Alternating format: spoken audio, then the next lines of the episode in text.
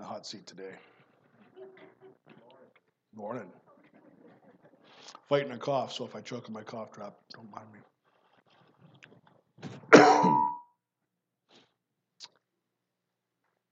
today we're going over Joshua 2, a story about Rahab, the prostitute. I told some people. Thank you. I seem to get the interesting topics uh, widows and booze, and now prostitutes. It says harlot in several translations as well. She's listed with this title, Rahab the prostitute. That's who she was. Seemingly an unlikely candidate for helping the Israelites take over Jericho and the land of Canaan. Jericho is located where present day Palestine is.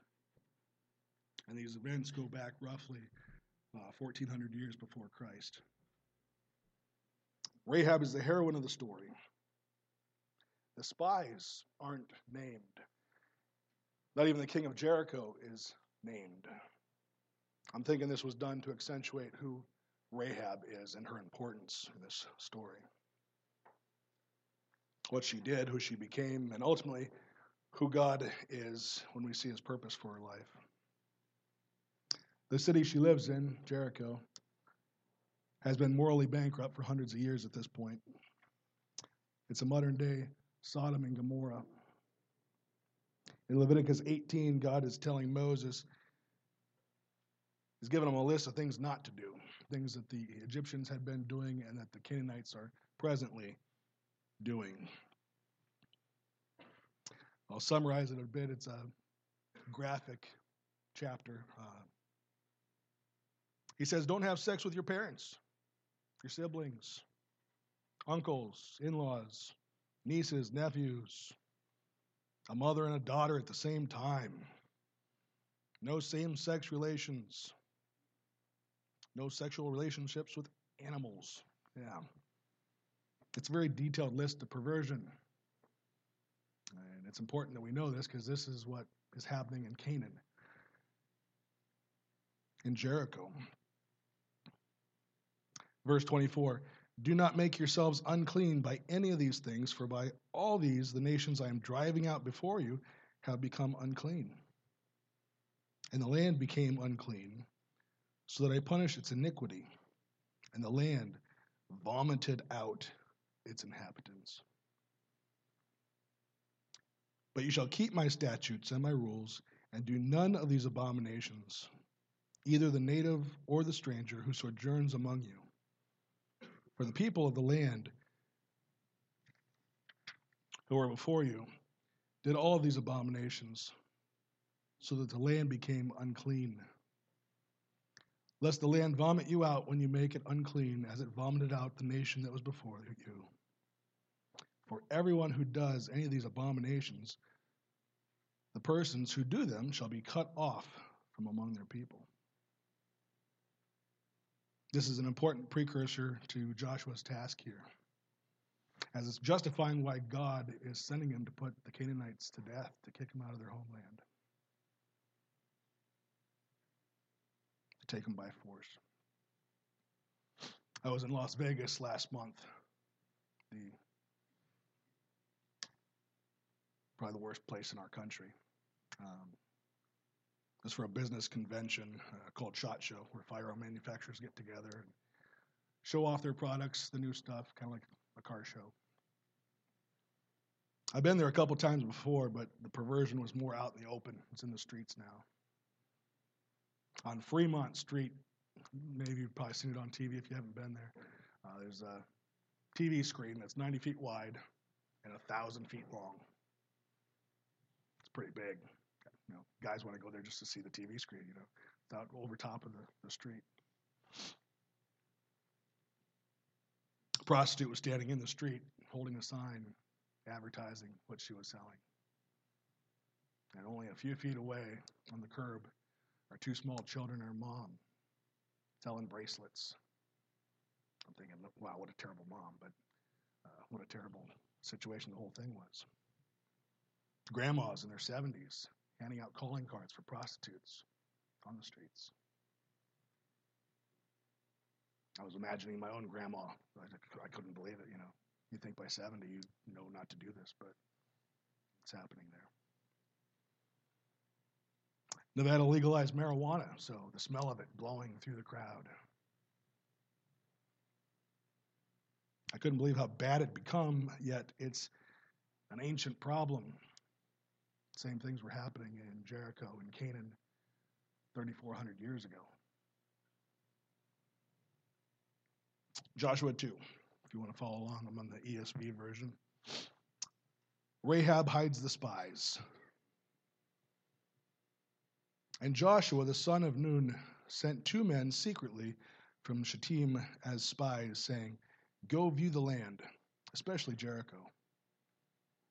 And when they came into the house of a prostitute whose name was Rahab and lodged there, and it was told to the king of Jericho, Behold, men of Israel have come here tonight to search out the land. Then the king of Jericho sent to Rahab, saying, Bring out the men who have come to you, who entered your house, for they have come to search out the land. We don't know how king, the king found out about the spies, um, but someone obviously turned in Rahab. Verse 4 But the woman had taken the two men and hidden them. And she said, True, the men came to me, but I did not know where they were from. And when the gate was about to close at dark, the men went out. I do not know where the men went. Pursue them quickly, for you will overtake them. But she had brought them up to the roof and hid them with the stalks of flax that she had laid in order on the roof. So the men pursued after them on the way to the Jordan as far as the fords, and the gate was shut as soon as the pursuers had gone out. So here are the two spies. They're now trapped inside the walls of Jericho. They're depending on a prostitute not to turn them in. They're laying under piles of flax. This would be kind of like hiding someone under your compost pile or in your septic tank today. Flax stalks are three or four feet long. They're used to make linen fibers for clothing. The stalks are processed by rotting them in water for several days to several weeks. And it depends on how rotten the water is. If you're using stagnant pond water, it's quicker. If you're using fresh water, it takes a lot longer because it needs this bacteria to break it apart. The riper, the better.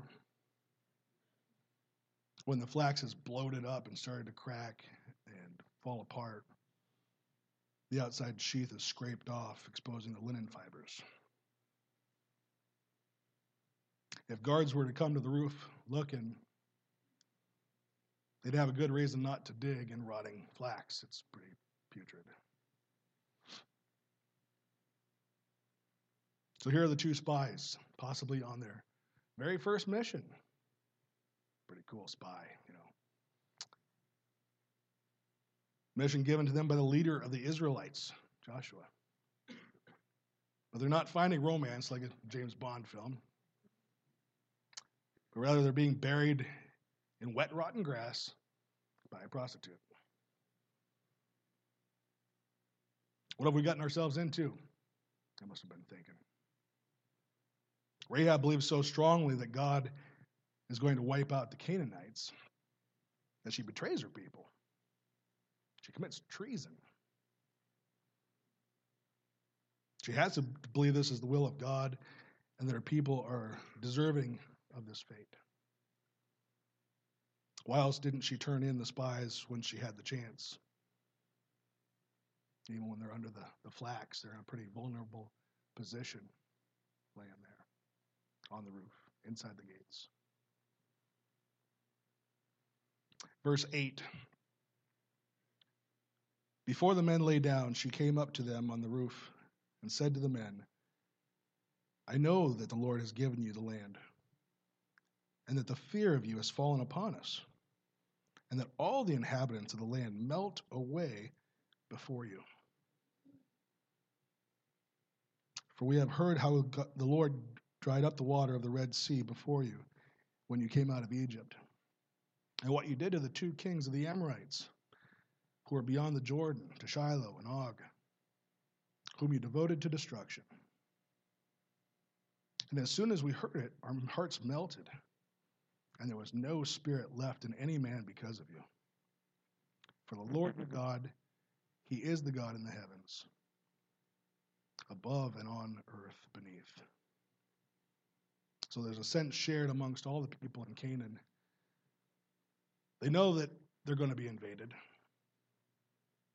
They know how powerful the force is against them. I recently watched the testimony of an old woman who grew up in Austria uh, before World War II and during. I posted it on Facebook this morning if you want to check it out. It's, it's definitely worth a watch. 1938, Austrians voted almost unanimously, 98%, to be under Hitler's rule. Germany was thriving, and Austria was in a horrible depression.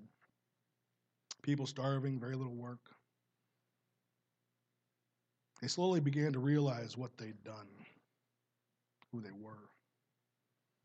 Their handicaps started disappearing. Their schools were taken over by the state. Their children all became Hitler youth. They lost their free press.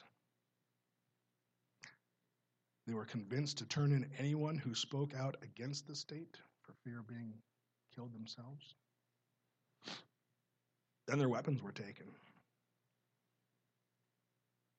The horror they must have felt when they realized we're not the good guys. And now the greatest armies in the world were coming against them. I'm sure this is how Jericho is feeling. They know things are off. It's not quite right there. But they don't realize how bad they are until they're standing in judgment for it. Verse 12. Now then, please swear to me by the Lord that as I have dealt kindly with you, you also will deal kindly with my father's house, and give me a sure sign that you will save alive my father and mother, my brothers and sisters, and all who belong to them, and deliver our lives from death. Sounds like Rahab is in a time of repentance. She's turned from her sins. Now she's asking Israel to spare her life and her family.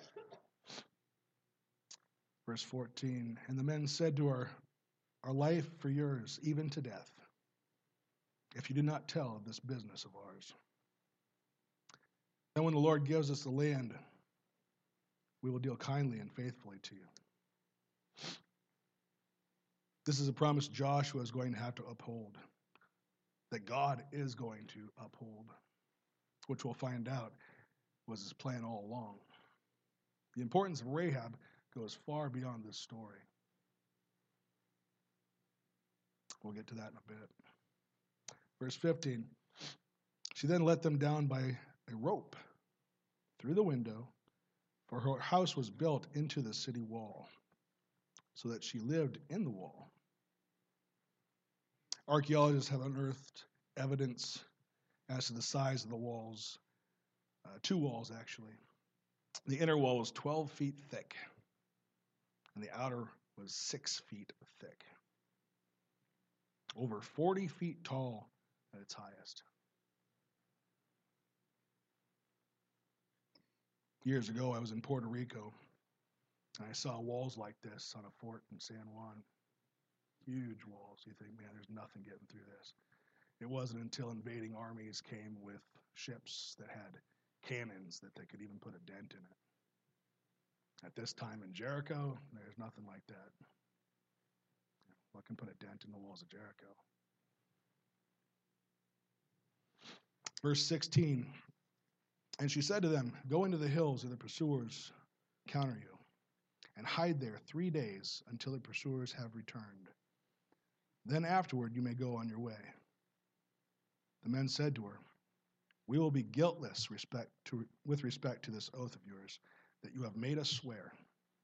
Behold, when we come into the land, you shall tie this scarlet cord in the window through which you let us down, and you shall gather into your house your father and mother, your brothers, and all of your father's household. This scarlet rope, blood red rope. The rope that's saving these Israelite spies will now be the symbol of our own salvation.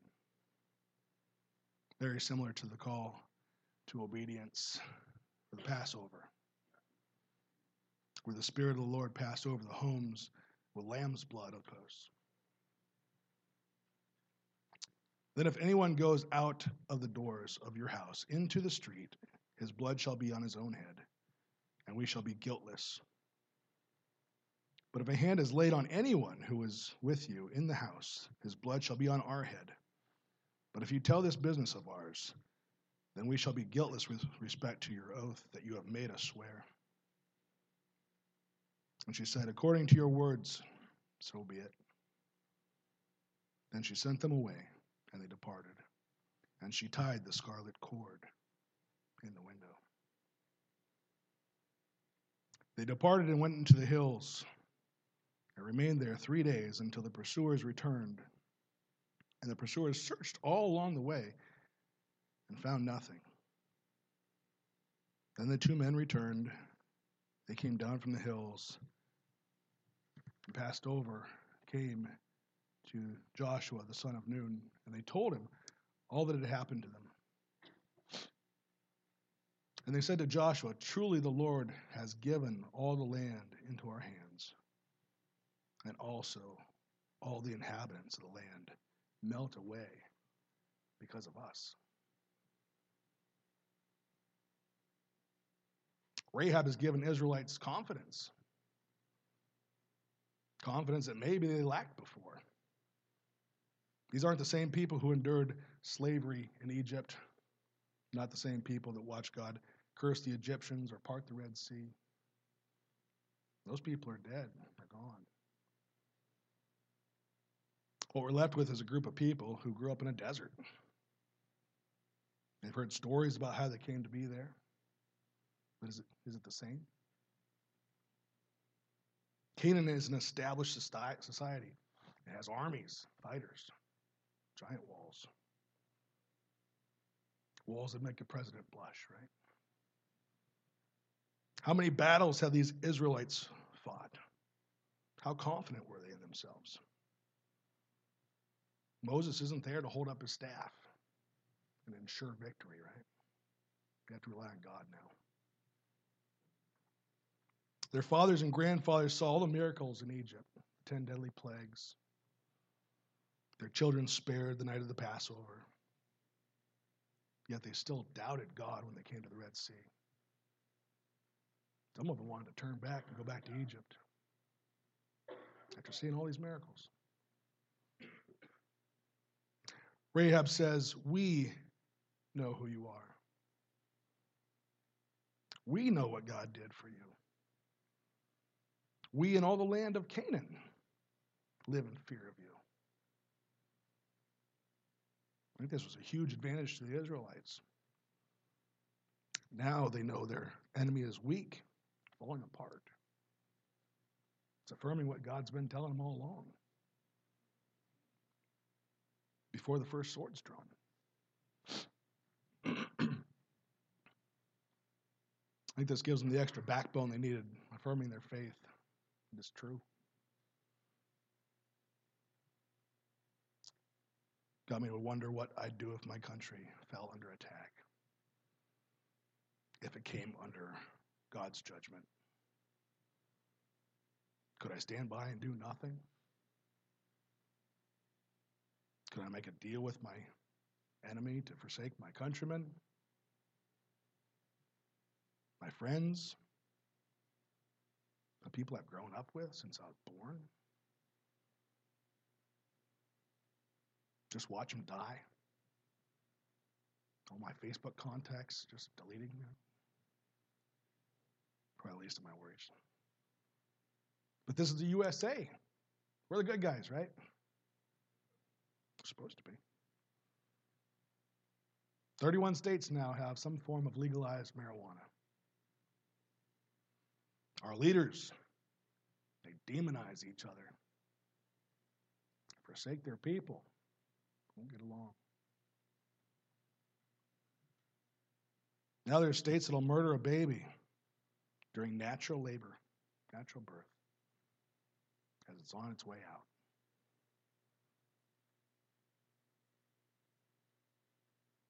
The passing of this bill in New York, I was watched on TV across the world. And the world watched as they saw Americans clapping as it was passed. What's that say about America? At least in the eyes of others. It's so bad now that some consider it a victory if we can pass a law that says you can murder a baby if its heart hasn't started to beat yet.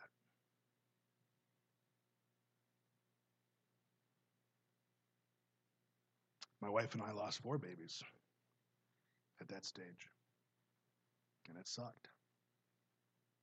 It was no less significant than any other stage, any other loss. Jeremiah 1 5 says, Before I formed you in the womb, I knew you. And before you were born, I consecrated you.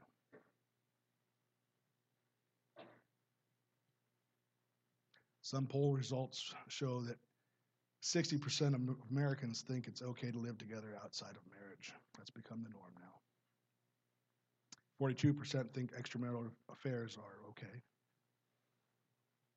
38% approve of pornography.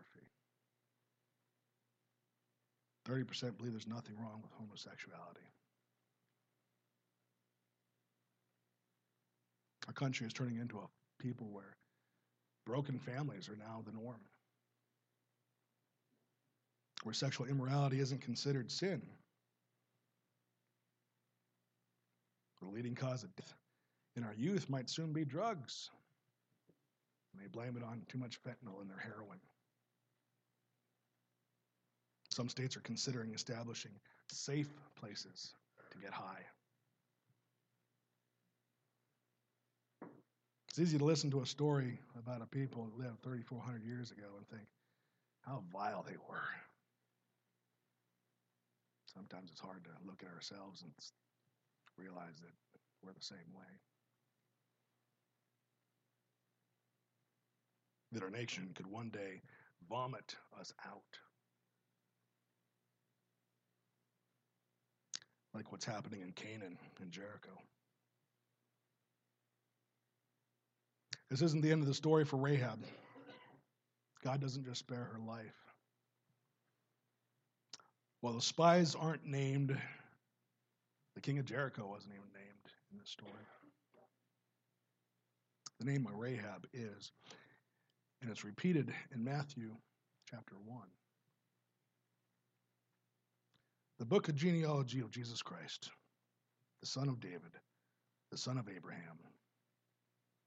Abraham was the father of Isaac, Isaac the father of Jacob, and Jacob the father of Judah and his brothers, and Judah the father of Perez and Zerah by Tamar, and Perez the father of Hezron, and Hezron the father of Ram, and Ram the father of Amminadab, and Amminadab the father of Nahshon, and Nahshon, the father of Salmon,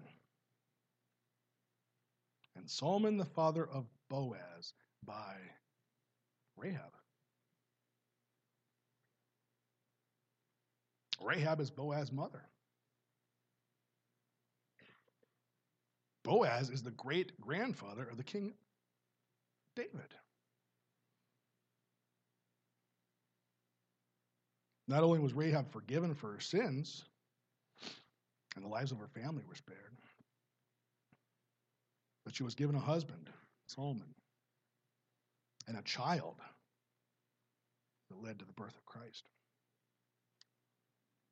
some 1,400 years later, making her one of Jesus' greatest grandmas. It's pretty cool story. A lot of people think today Jesus' mother must have been perfect, without sin. Had to be to make a, a sinless God. I don't think they made all the connections in his bloodline. Only Christ was good. And the only time bad things ever happened to good people or a good person was when we didn't trust him, when we killed him on the cross.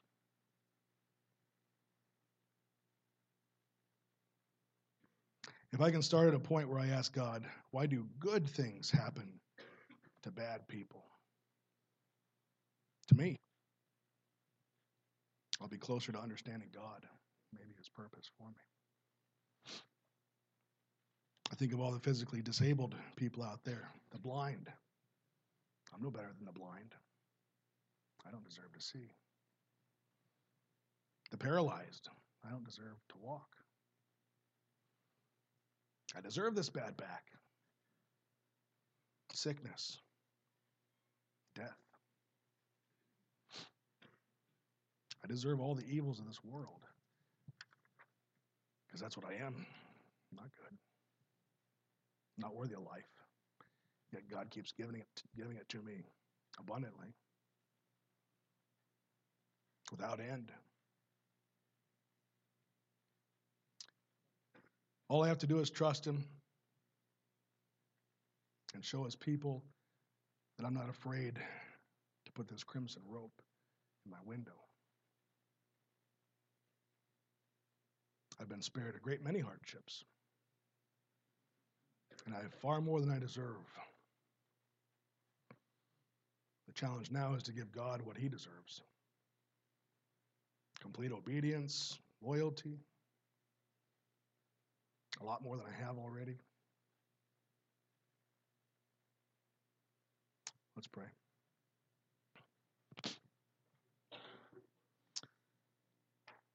Father, I'm a sinner. I deserve your wrath, same judgment as the people of Jericho. Thank you for sparing my soul for promising to keep me with you for eternity.